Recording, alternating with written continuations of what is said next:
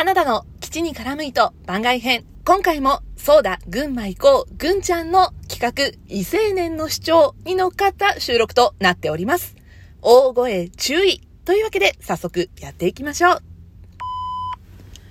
花田です私には、どうしても、言いたいことがあるなーにそれは、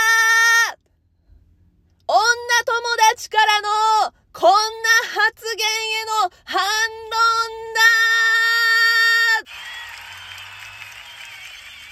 私は学生時代から女友達にこういうことをよく言われている。どんな？あのさ、花だってさ、男だったら絶対結婚したいタイプだよね。